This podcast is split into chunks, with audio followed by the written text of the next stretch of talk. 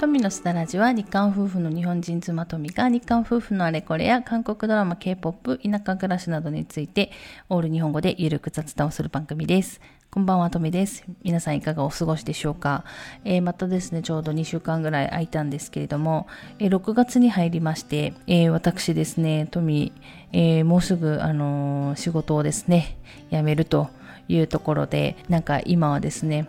こうざわざわというかあ早くあの仕事終わったらですねあれもしたいこれもしたいみたいな なんかそんな思いにこう忙しいというかそういうことを考えるのが忙しい日々を送っております。あの、まあ、仕事をね、全然辞めない方もいらっしゃるかと思うんですけれども、私はですね、結構、あの、仕事を何度も辞めては次の仕事を、辞めてはまた新しい仕事と繰り返してきた人間なので、まあ、この辞める間際がですね、一番なんかもどかしいというか、なんか一番なんか仕事がやりたくない 時期かなと思ったりもするんですけれども、皆さんはいかがでしょうか？今回ですねあの仕事を辞めるにあたって、えー、私あの日本に帰ってきてからですねと日本に帰ってきてというか、まあ、韓国に7年住んでましてで日本に帰ってきて、まあ、1年ぐらいはちょっと仕事できなかったのであの仕事してなかったんですけれども、まあ、日本のまあ職場というか日本のその社会人生活っていうのをまあ8年ぶりぐらいにまあ、復活して、えー、仕事してきたわけですけれども8年前と違うなと思っているところはやっぱり働き方改革というか、まあ、働き方について結構見直されていたのかなというふうに思います。私あのパートで仕事してたんですけれども、まあ、もちろんまあね、そういった職場それぞれというところはあるので一概には言えないんですけれども、まあ、病院って結構比較的マナーなというかそういう時間外もたくさんだったりとかあったりするんですけれども結構改善されててすごくあの驚いたというかびっくりした、びっくりしました。私自身ですね。久しぶりに日本で働いてですね。で、えっと、今、もうすぐ辞めるんですけれども、あの、まあ、パートでも私、有給残っているので、そのですね、有給もある程度消化させてくれる、あの、他の、あの、辞めていく方々もですね、もうは多分がっつり消化、有給消化してですね、辞めていってるんじゃないかなと思います。8年前まで働いてた時はですね、もう有給消化して辞めるなんてみたいな、何それみたいな感じだったので、まあ、その有給をですねお金に変えてくれることもなくもう有給全然余った状態で、えー、辞めていってった記憶があるんですけれどもやっぱこういうふうに時代の流れとともに、えー、そういう働き方とかあの福利厚生の分っていうのも変わっていくのかなというふうに今回ですね、まあ、久しぶりに日本で働いてみて、えー、思っているところではあります、まあ、もちろんですね働いている会社なり職場によってまたそれは違うんでしょうけれども、まあ、私自身はそんな風にえー、思いながら、まあ、今回ですねあの仕事をしていたというような感じではあります、まあ、もう少しですねあと、まあ、12週間ぐらいですかね、えー、まだ残っていますので、まあ、最後までですね楽しくそして充実したあの日々を送れるようにあの出勤したいなというふうに思っているところではあります。えー、前置きはこれぐらいにして早速今日の話題というところに入ろうかなと思います。今日の話題はですね、この前私トピック受験しまして合格発表というか、まあ、結果が出たんですけれども、まあ、結果も出たっていうところで、この前ですね、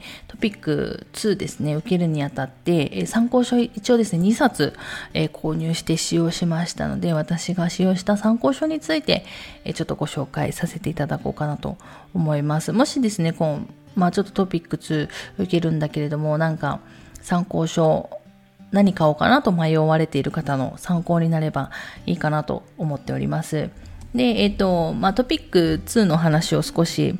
振り返ってやっていくとですね、まあ、3年ぶりと。で、日本では10年ぶりにトピック受験しましたということで、まあ、前回喋らじか何かでお話ししたと思うんですけれども、いや、本当難しかったですね。私の韓国語の実力が落ちているのか、いや、それとも試験のレベルが年々上がっているからなのかわかりませんけれども、本当に久しぶりにですね、受験してみて、マジ難しいわって 思ったっていうところですね。で、まあ一応ですね、えー、ギリギリトピック2にの6級には合格しましたよというところで、まあ喋らじでお話はしたと思います。で、あんまり勉強してないという話はしたんですけれども、一応ですね、あんまりということで全く勉強してないわけではなかったんですね。で、トピック2を受けると決めてからですね、受験の申し込みをした直後というのはもうやる気満々ですので、えー、参考書2冊購入しまして、で、1冊は一通りやりました。で、もう1冊は途中までですね。で、あとは、えー、この参考書以外にですね、皆さん一回、えー、すだらじでもご紹介したんですけれども、えっと、書き取り対策のオンライン講座を一度受けまして、あとはその少し作文の練習も3、4回ぐらいはしたかな。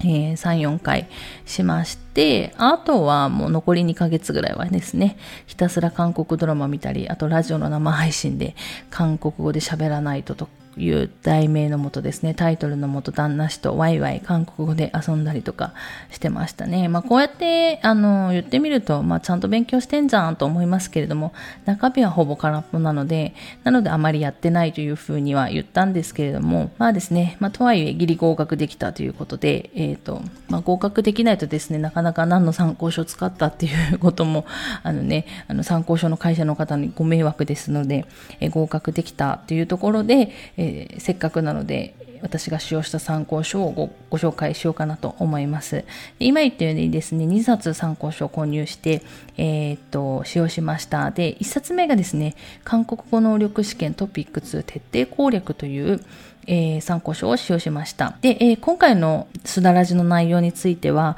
ブログの記事にもまとめてありますので、えっ、ー、と、どういった本かっていうのが気になる方は、ぜひブログからも見ていただけるといいのかなと思います。で、その韓国語能力試験トピック2徹底攻略という本なんですけれども、まあ、特徴としては、私がですね、実際、使用してみたっていうところでの特徴としてはですね、聞き取りと書き取りと読解ごとのよく出る問題の出題傾向ごとにですね、それに対する攻略法が載っているというところですね。で、えっ、ー、と、出題傾向ごとにですね、えー、練習問題もありまして、最後3回分の模擬試験もあります。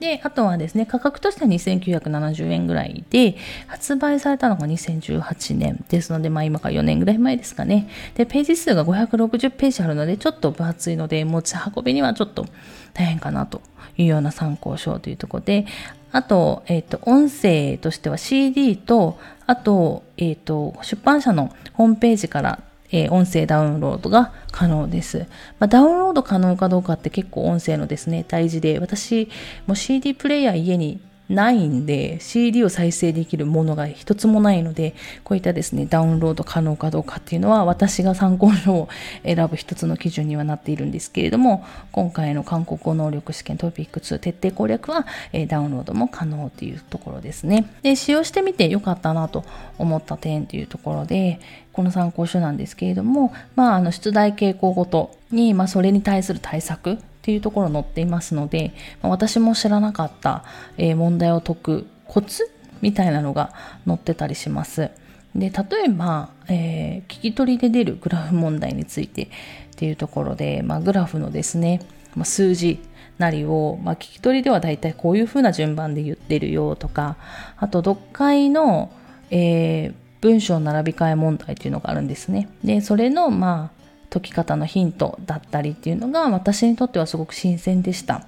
もう全然今までそんなこと考えたことなかったので、やっぱりそういうことをポイントでも知っておくだけで、問題を解く時間っていうか、それが少し短くなったりとか、それに対するちょっとストレスっていうのが、負担っていうのが減るので、でそういったものが減っていくと、まあ一点でも多く確実に取れ、取りに行くこともできますし、まあ、1秒でも早く解けるので、まあ、こういうコツっていうのは知っておいて損はないのかなと、個人的には思っています。ただ、あの、やっぱ完璧な参考書っていうのはないので、やっぱ物足りないなと思うところもありまして、やっぱそれはですね、もうこれはもう書き取り対策ですね。杉の対策っていうところですね。まあ、560ページある中で、えっ、ー、と、聞き取りと、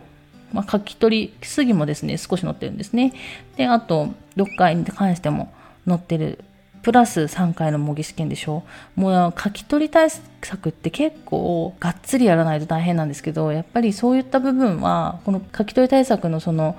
重要なところっていうのも載ってはいるんですけれども、結構あのページを割かないといけない部分というのもきっとあると思うので、やっぱりそういったところはですね、載ってないので、まあ、ページ割けないですよね。たくさんも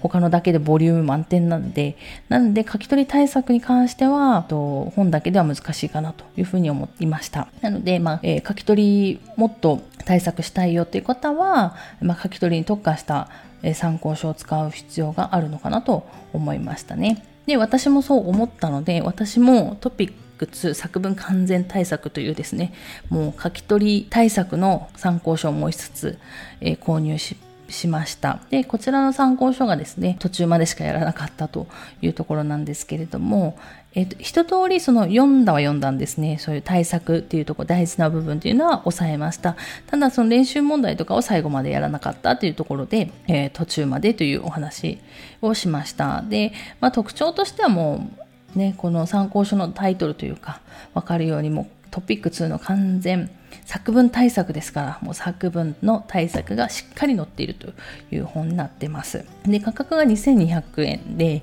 発売日が2015年になってますね。で、総ページが160ページぐらいなので、まあ持ち歩きも全然苦ではないぐらいの重さっていうところですね。で、私、その、韓国にいた時は、やっぱトピック受けるっていう時は参考書一冊買って、大体模擬試験の参考書買って一通り解くっていうような感じだけやってたんですけれども、あの、で、韓国でもやっぱりこういう作文の完全対策の参考書って結構たくさんあるんですね。でも、日本で日本語で売ってるものってそんなにたくさんないんで、かなと個人的に思ってて、だからそういった意味では、あの、まあ、貴重な本かなとは思ってます。日本語でですね、きちんと書き取り対策ができる本っていうのはすごく貴重かなというふうに思ってます。で、えっと、使用してみてよかったのは、本当に書き取りの重要な点っていうのは、これで学ぶことができます。本当に書き取りってただ文章を書けばいいっていうもんじゃなくて、ちゃんと方法があるんですね。書く方法、書き方っていうのがあるので、そこを押さえとかないと、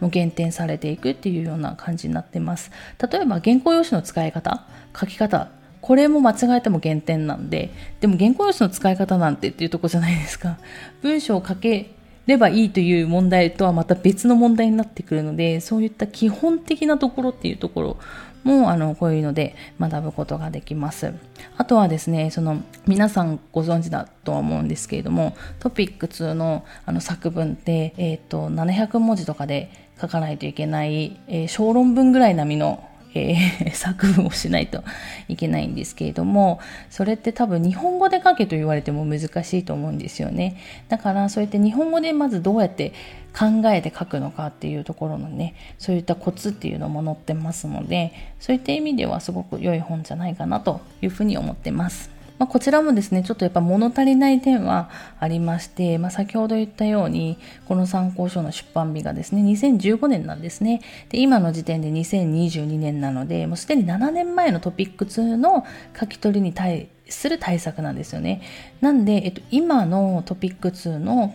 えー、作文のですね、出題傾向ってやっぱちょっと変わってきてるんですね。で、私も今回実際受けてやっぱ違うなと。あの、この参考書と最近のその問題の出方が違うなというのは感じていたので、そういった意味ではちょっとそういう最新情報というのはやっぱりもの、ここでは不足しているなというふうに思いました。なので、もっときちんと書き取り対策をするのであれば、この参考書プラス、ま、最新版の何かトピック2の書き取り対策の参考書を使用するなり、もしくは私みたいにですね、オンライン講座で、などでですね、トピック2の、まあ、最新の情報を、えー、研究しているような講座を受けるっていうのが必要かなと思いました。ということで、えー、今回ですね、2冊参考書をご紹介したんですけれども、参考書よりもですね、本番の方がすごい難しいんですよね。もちろん多分緊張してたりとかいうのもあるんですけれども、まあ、先ほども言ったように年々その試験のその内容が難しくなってきているのかなというふうにもやっぱ個人的に思いました。で、読解とか、えー、聞き取りにしてもやっぱり難しいなと思いましたし、作文にしても、えー、作文で考えさせるそのテーマの内容っていうのが本当に普段からなんかいろんなことを考えてないと書けないようなあのテーマになってたりするのですごくやっぱり解くの大変だなと思った次第です。でこの前ですね、トピック続けた時の作文のテーマがですね、子供の金融教育についてみたいな感じだったんですね。早期金融教育についてみたいな。そういうことを普段から考えてないとやっぱりなかなか書けないので、なのでもうほんと参考書以外でもいろんな、なんて言うんですか、社会問題的なものニュースの内容とかですねそういうものに、まあ、触れるっていうのも大事なのかなと個人的には思ってますただですねこの2冊参考して参考書使ってみていや本当に使ってよかったなと個人的には思っていますのでもしあの使おうかどうか迷っている方はですね、まあ、実際、えー、本屋さんに行ってみてパラパラとめくってみてあ自分でもできそうだなと思ったらですね購入していただけるといいのかなと思っています。ということでですね、今回はこの辺で終わろうかなと思います。最後まで聞いていただいてありがとうございました。また次回の放送でお会いしましょう。さようなら。